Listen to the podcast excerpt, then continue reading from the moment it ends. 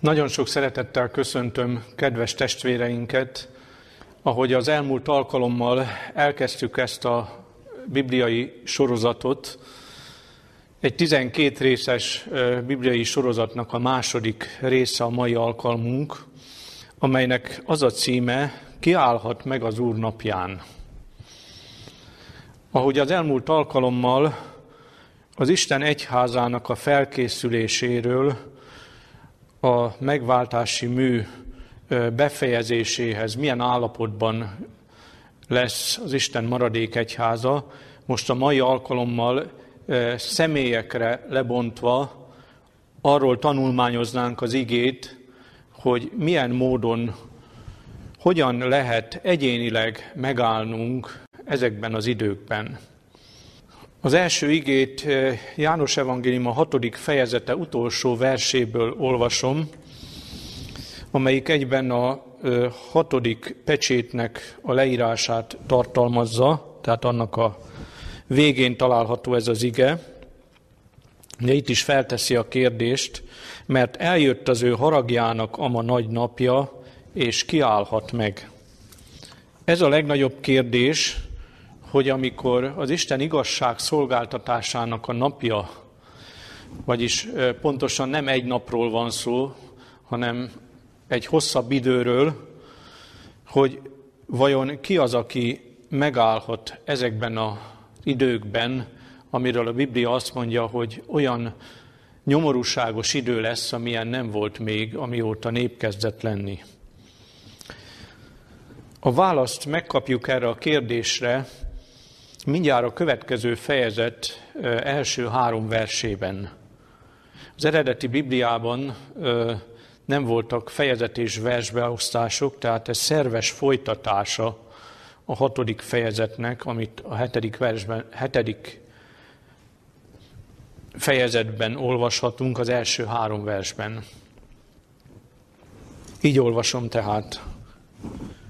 Ezek után láttam 4 angyalt állni a föld 4 szegletén, a földnek 4 szelét tartva, hogy szél ne fújjon a földre, se a tengerre, se semmi élő fára. És láttam más angyalt feljönni napkelet felől, akinek kezében volt az élő Istennek pecséte.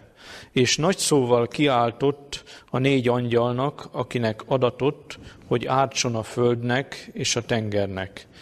Mondván, ne ártsatok se a földnek, se a tengernek, se a fáknak, addig, amíg meg nem pecsételjük a mi Istenünk szolgáit az ő homlokukon.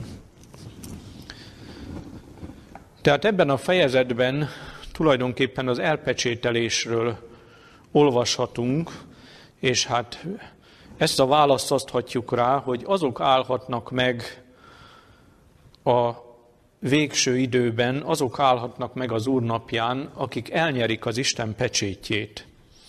Itt, ahogy leírja János apostol, ezekben a versekben is hogyan is történik mindez. 4 angyalról beszél, akik tartják a szeleket, amelyek a pusztító erőket jelképezik.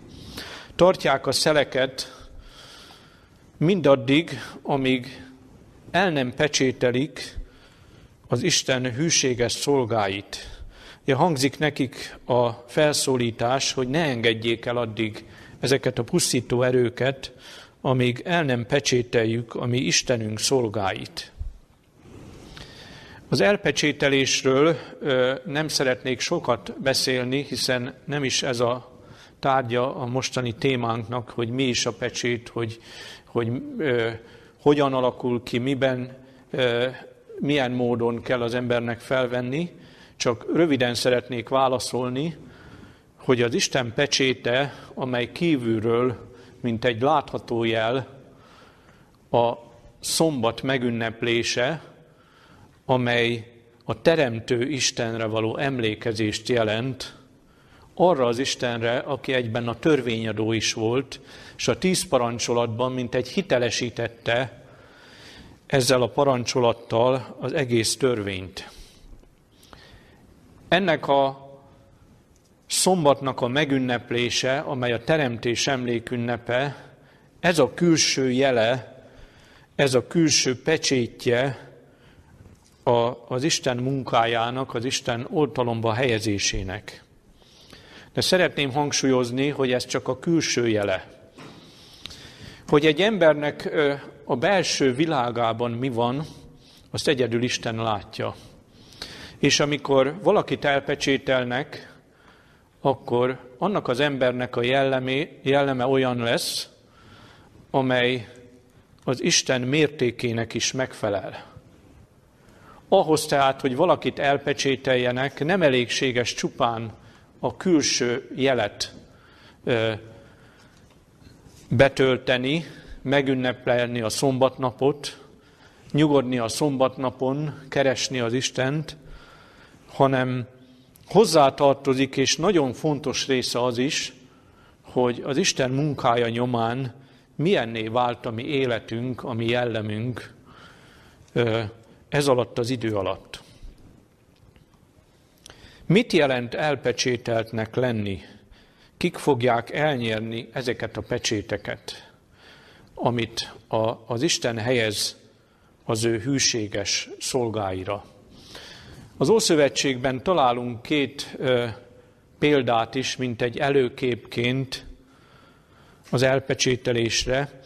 Az egyik az egyiptomi 10 csapásban található, Izrael népének Egyiptomból való kivándorlása, Egyiptomból való szabadulása kapcsán, amikor Isten a 10. csapás előtt azt az utasítást adja a zsidó népnek, hogy készítsenek el egy bárányt, a páska bárányt, és öljék meg azon az estén, és a véréből hintsenek az ajtófélfára.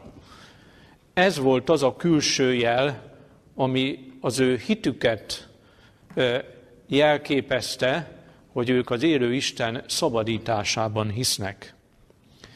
Az öldöklő angyal, amely megölt minden elsőszülöttet az egyiptomiak családjában, elkerülte ezeket a házakat, ahol ez a bizonyos jel volt, amit Isten kért az ő népétől.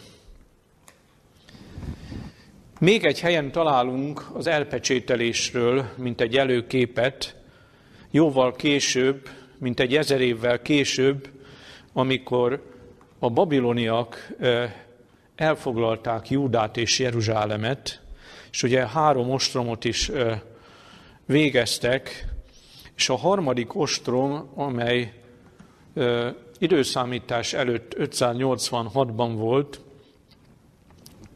amikor a templom is véglegesen elpusztult,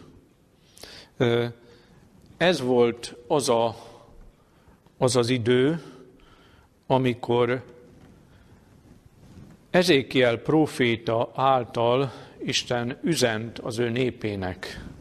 A próféta ekkor már a fogságban volt, és látomásban láthatta azt, hogy mi történik Jeruzsálemben, Jeruzsálem közepén, és hogy Isten mit fog cselekedni. Ezt az igét elolvasom Ezékiel könyve 9. fejezetéből, ahol ezt olvasom a 4. versben. És mondta az Úr néki, menj át a város közepén, Jeruzsálem közepén, és jegyezz egy jegyet a férfiak homlokára, akik sóhajtanak és nyögnek mindazokért az utálatosságokért, amelyeket cselekedtek annak közepén.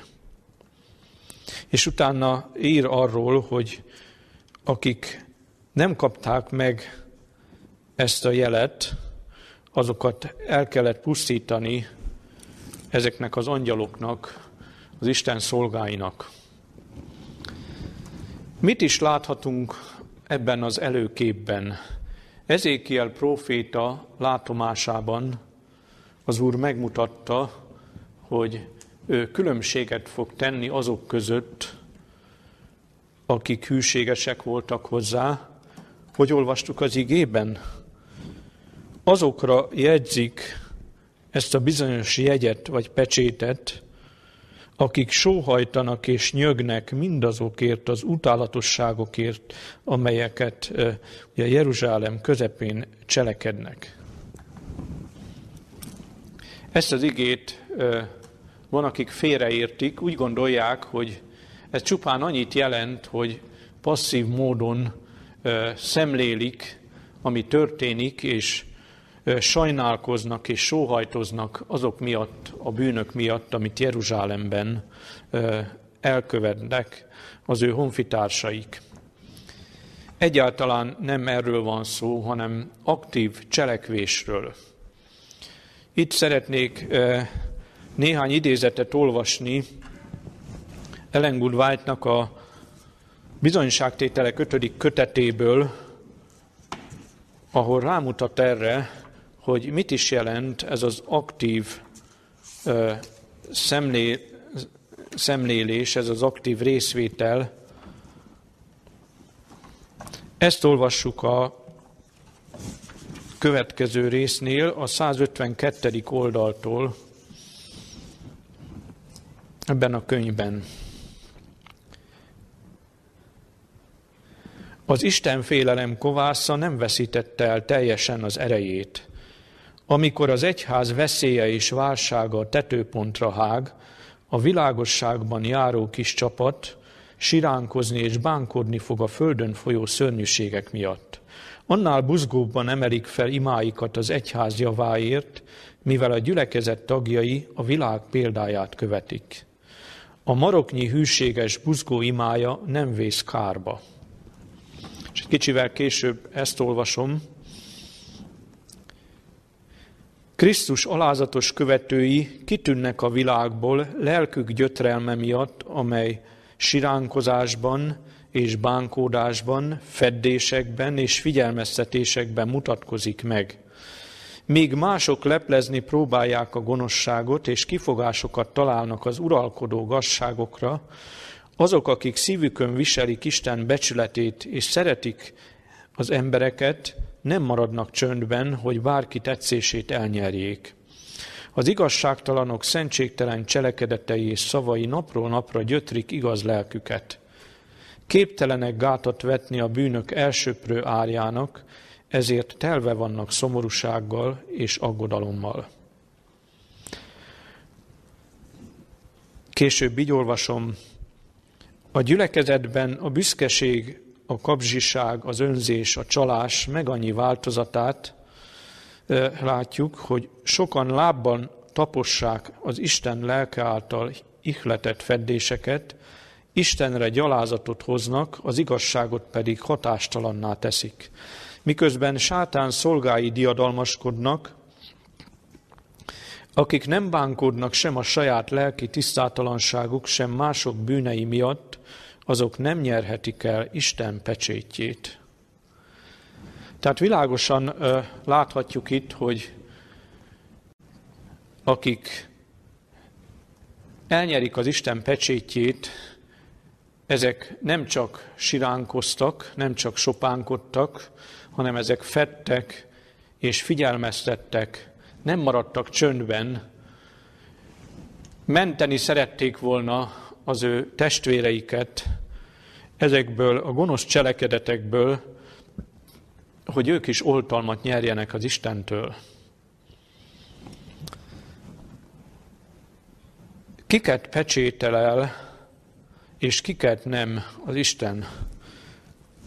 Folytatnám ugyanennek a könyvnek a későbbi részéből való néhány idézetet, szintén kivonatosan, a 155. oldaltól. Így olvasom, nem mindenkit pecsételnek el, aki szombatünneplőnek vallja magát. Még akik másokat tanítanak az igazságra, azok között is sokan akadnak, akik nem nyerik el homlokukra Isten pecsétjét. Övék volt a világosság, ismerték mesterük akaratát, értették hitük minden pontját, tetteik mégsem álltak összhangban hitükkel. Akik annyira jártasak voltak a proféciák és az isteni bölcsesség ismeretében, azoknak a tettek mezeire kellett volna vinniük hitüket. Tehát itt is azt olvashatjuk, hogy önmagában a szombatünneplés nem jelenti azt, hogy valakit biztosan elpecsételnek a végső válság napjára. Azt olvastuk itt, hogy ha gyakorlatban nem visszük át azokat a tanításokat, amiket ismerünk a Szentírásból, azt a világosságot, hogyha a tetteink nem állnak összhangban a mi hitünkkel, akkor nem fog bennünket megmenteni azt sem, ha szombatünneplő hívők vagyunk, mert nem nyerhetjük el az Isten pecsétjét. Így olvasom a következő szakaszt. Egyikünk sem nyeri el Isten pecsétjét, amíg jellemünkön akár egyetlen hiba vagy folt égtelenkedik. Jellemhibáink kiküszöbölése saját kötelességünk, hogy lelkünk temploma tisztán álljon minden csúfságtól mentesen. Akkor majd ránk hull a késői eső, mint a korai eső hullott a tanítványokra. Most kell szeplőtlenül megtartanunk magunkat és gyermekeinket a világtól. Most kell megmosnunk és megfehérítenünk ruháinkat a bárány vérében. Most kell felülkerekednünk büszkeségünkön, szenvedélyeinken és lelkirességünkön. Most kell felébrednünk és elszánt igyekezettel kiegyensúlyozottá tennünk jellemünket. Ma, ha az ő szavát halljátok, meg ne keményítsétek szíveteket. Egy kicsit később ezt olvasom. Akik egyesülnek a világgal, a világ mintájára formálódnak, és a fenevad bélyegének felvételére készülnek elő. Akik nem bíznak magukban, akik megalázzák magukat Isten előtt, és megtisztítják lelküket az igazság iránti engedelmességükkel, azok a mennyei mintára alakulnak át, és Isten pecsétjére készülnek. Amikor kiadják majd a rendeletet, és az emberekre ráütik a pecsétet, jellemük tiszta és szeplőtlen marad az örökké valóságra. Itt a felkészülés ideje. Isten pecsétje nem kerül tisztátalan férfi vagy nő homlokára. Nem kerül a nagyra vágyó, világot szerető, család és hamis szívű ember homlokára. Aki a pecsétet elnyeri, annak szeplő nélkül kell állnia Isten előtt, a menny várományosaként. Kedves testvérek, ezeket az idézeteket olvasva láthatjuk azt, hogy milyen nagy jelentősége van annak, hogy milyenné válik a jellemünk erre az időre. Milyenné válnak a cselekedeteink. Meg tudunk-e szabadulni a jellemhibáinktól? El tudunk-e vetni minden bálványt, ami szívünkből, ami életünkből? Mert ezek az alapfeltételei annak, hogy az Isten el tudjon pecsételni bennünket. A Biblia beszél egy olyan határvonalról, amit idői profécia nem határoz meg, ez a kegyelem idő lejárta. Ez annak a kezdete is egyben, az Úr napjának, az Úr haragja napjának a kezdete, amely egy hosszabb időszakaszt ölel fel. Ez alatt az idő alatt tölti ki Isten a 7 csapást erre a földre. De szeretnék erre utalni, hogy miből tudhatjuk, hogy mikor jár le a kegyelmi idő. Egyáltalán az elpecsételés hogyan, milyen módon történik, hogyan végzi el Isten ezt a munkát, hogyan tud bennünket olyanná tenni, megtisztítani a mi jellemünket, hogy majd elnyerhessük az ő pecsétjét. A Bibliában ezt olvassuk, hogy a csapások elkezdte előtt Isten közbenjáró, Jézus Krisztus közbenjáró szolgálata megszűnik. Jézus eltávozik a mennyei szentek szentjéből, és nincs többé lehetőség a bűnök rendezésére, a bűnbocsánatra. Tehát akik ezt az időt megérik, ekkorra már a jellemüknek teljesen tisztának kell lenniük, hiszen amikor már nincs közbenjárás, nem lehet tiszta jellemet szerezni. Jelenések könyve erre úgy utal, 16. fejezet 15. versében, hogy Jézus Krisztus eljön, mint tolvaj, és azt mondja, boldog, aki vigyáz, és őrzi az ő ruháit.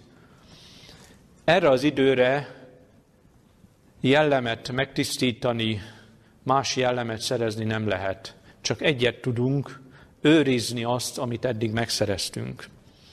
Kedves testvérek, nagyon fontos tehát, hogy így gondoljunk ezekre a végső időkre, hogy az Isten föl tudjon készíteni bennünket.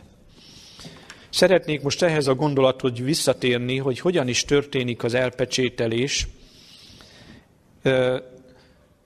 Az egyik igében, mégpedig az Efézusi Levél 4. fejezet 30. versében mondja az ige, hogy meg ne szomorítsátok az Istennek ama szent lelkét, aki által elpecsételtettetek a teljes váltság napjára.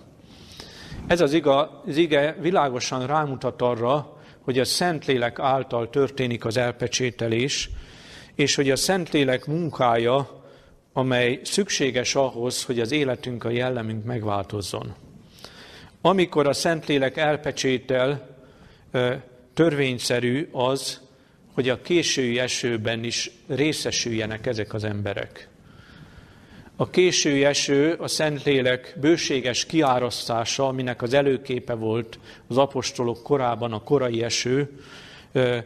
Ez az, aminek a kezdetére már a mostani hívő embereknek készen kell lenniük. Csak akkor nyerik el a késői eső áldását, hogyha felkészültek erre az időre. Sok éve hallották az igazságot, volt idejük megváltozni, volt idejük megszívlelni az Isten felhívásait. Ha nem tették, akkor már késő, amikor ez a Szentlélek esője elkezdődik. De valakiknek még van lehetősége a megváltozásra. Azoknak, akik hallgatják a késő eső ereje által az evangélium hirdetést, ezek az emberek még megtérhetnek és elpecsételtethetnek a végső válság napjára. Mindazáltal elmondhatjuk azt, hogy a kegyelemidő lezárta mindenki részére a késő eső végén bekövetkezik, és abból tudjuk, hogy ez megtörtént, amikor az első csapás, a 7 csapás közül megjelenik itt a Földön. Kedves testvérek, szeretnék még arról szólni, hogy mi minden történik még ez alatt a nehéz időszak alatt.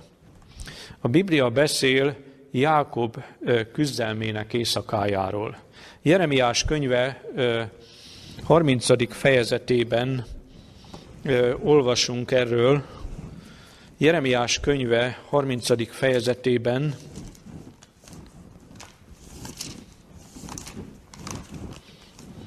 ezt olvasom az 5-től a 7. versig. Ezt mondta ugyanis az Úr, a félelemnek, rettentésnek szavát hallottuk, és nincs békesség. Kérjétek meg csak, és lássátok, ha szülé a férfi. Miért látom minden férfi kezét az ágyékán, mint egy gyermekszülőjét, és miért változtak orcáik fakósárgává? Jaj, mert nagy az a nap, annyira, hogy nincsen hozzá hasonló, és háborúság ideje az Jákobon, de megszabadul abból.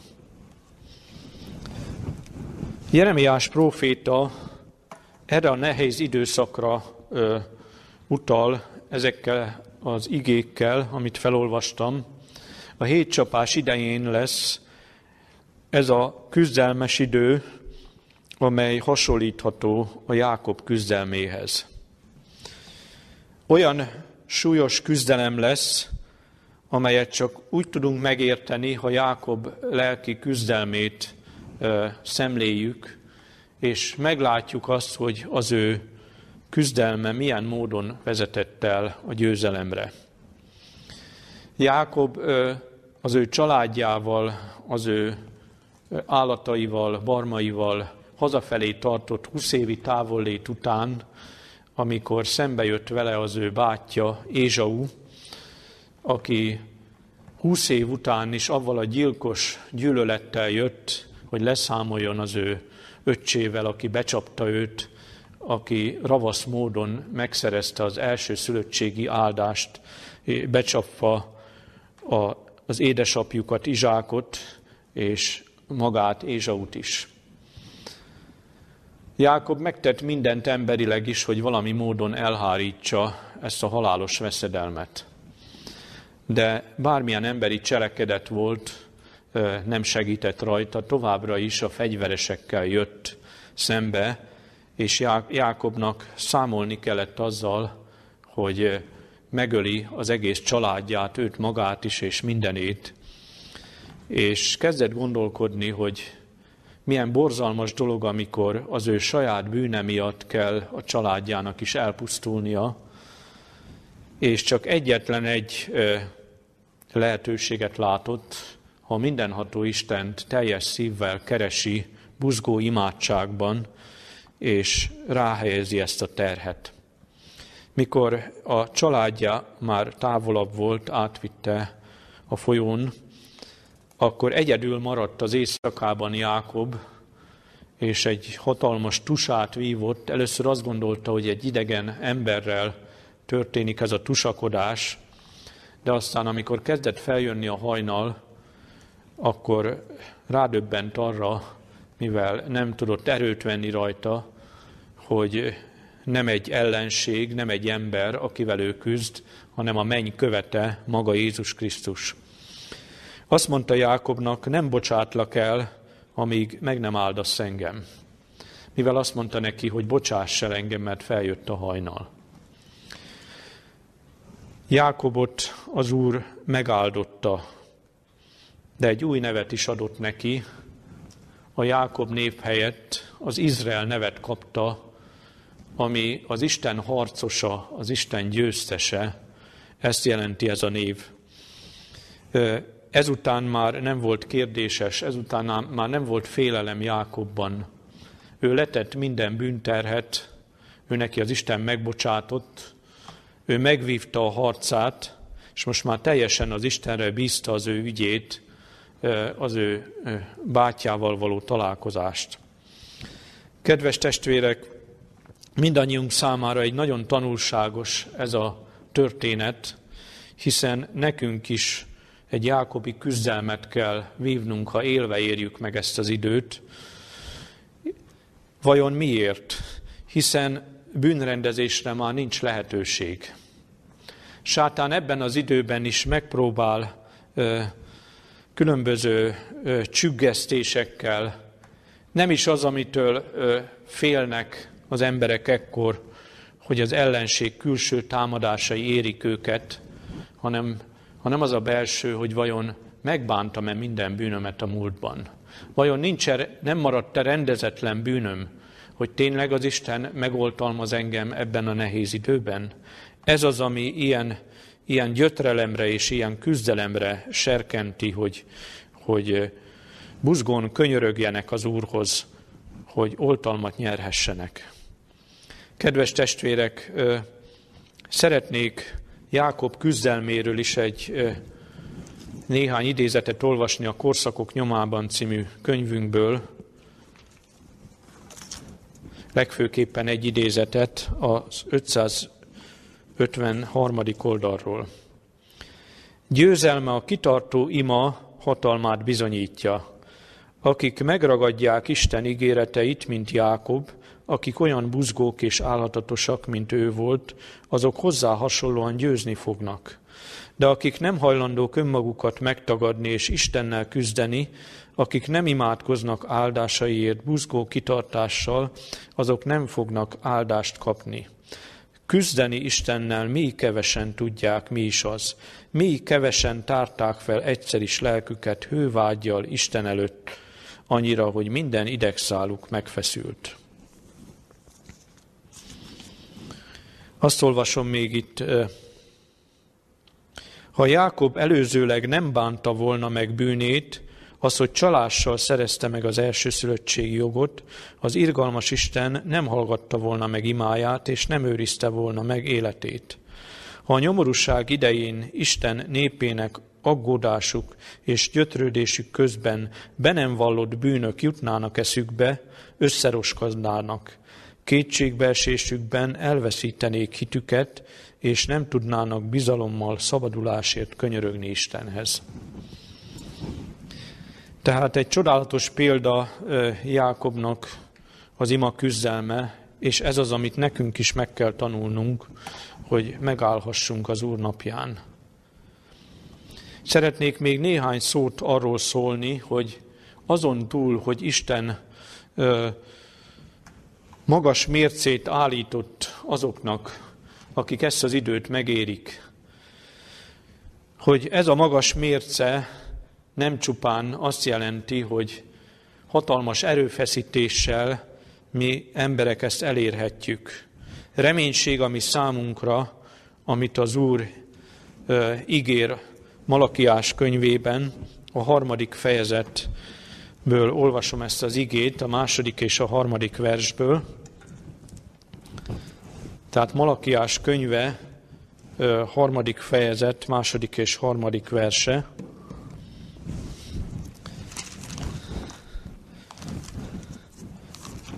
Ahol ezt olvasom, kicsoda szenvedheti el az ő eljövetelének napját, kicsoda áll meg az ő megjelenésekor, hiszen olyan ő, mint az ötvösnek tüze és a ruhamosóknak lúgja, és ül, mint ötvös vagy ezüstisztogató, és megtisztítja Lévi fiait, fényessé teszi őket, mint az aranyat és az ezüstöt, és igazsággal visznek ételáldozatot az Úrnak.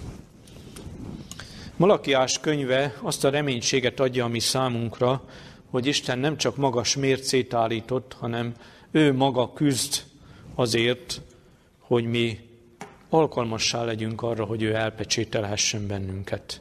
Az ötvöshöz és a ruhamosóhoz hasonlítja az ő munkáját, amely megtisztítja a nemes fémet, amely megtisztítja a ruhát a szennyeződéstől. Ez a munka, ez egy aprólékos munka,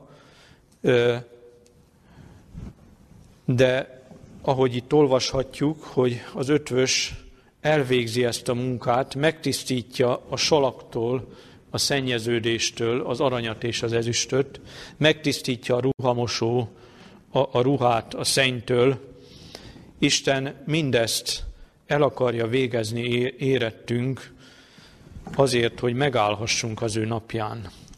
Igazi reménység ez, ami számunkra, hogy övéinek fogad el bennünket, és megkülönböztet bennünket, ha mi együttműködünk ebben a megtisztításban. Ez a megtisztítás a próbából próbába való engedés, hiszen a megpróbáltatások tisztítják meg a mi jellemünket. Mi soha ne zúgolódjunk ezért, hanem fogadjuk el az Isten kezéből, mint olyan eszközt, ami jellemünk megtisztítására szolgál. Kedves testvérek, a tanulmányunk végére érve buzdítani és bátorítani szeretnék benneteket, és magamat is, mindannyiunkat, hogy az elpecsételés itt van előttünk, az Isten föl akar készíteni bennünket. Nekünk meg kell tanulnunk olyan buzgón könyörögni, ahogy Jákob is könyörgött. Meg kell tanulnunk olyan buzgón könyörögni, ahogy a mi megváltunk könyörgött itt a földi életében, hogy az Isten meg tudjon tisztítani, és győzők lehessünk. Segítsen az Úr bennünket, hogy így elpecsételtessünk, és megállhassunk majd az ő napján, az ő kegyelméből. Amen. Kedves testvérek, egy imádsággal zárjuk mai alkalmunkat. Szerető Istenünk, édesatyánk, te hozzád jövünk az Úr Jézus szent nevében. Megköszönjük, hogy a te igéd által megmutattad számunkra, hogy milyen idők következnek. Köszönjük, hogy a mi egyéni életünkben te lehetőséget adsz arra, még most a kellemes időben, hogy megtisztuljunk, hogy megszabaduljunk a mi bűneinktől, hogy elvessük a mi bálványainkat, és együtt munkálkodjunk te veled, aki az ötvös és ezüst tisztogató vagy, hogy fényessé és dicsőségessé lehessen a mi jellemünk. Köszönjük Istenünk, hogy megmutattad számunkra, hogy az elpecsételés az egy csodálatos esemény, amely oltalmat biztosít a hűségeseknek. Köszönjük Istenünk azt is, hogy reménységünk lehet abban is, hogy élve érhetjük meg a Te közeli eljöveteledet. Segíts, hogy olyan jelleművé válhassunk, mint azok az emberek, akik előfutárai voltak az Isten népének, Énok és Illés is. Add, hogy olyan jellemre tudjunk szert tenni, hogy amikor eljön az idő, Te elpecsételhess bennünket, és megoltalmazhatsz, és megoltalmazol a nyomorúság idején. Köszönjük Istenünk, hogy bízhatunk Te benned, és reménységgel tekinthetünk a jövőbe, a Te eljövendő országodra. Legyen áldott ezért szent neved. Amen.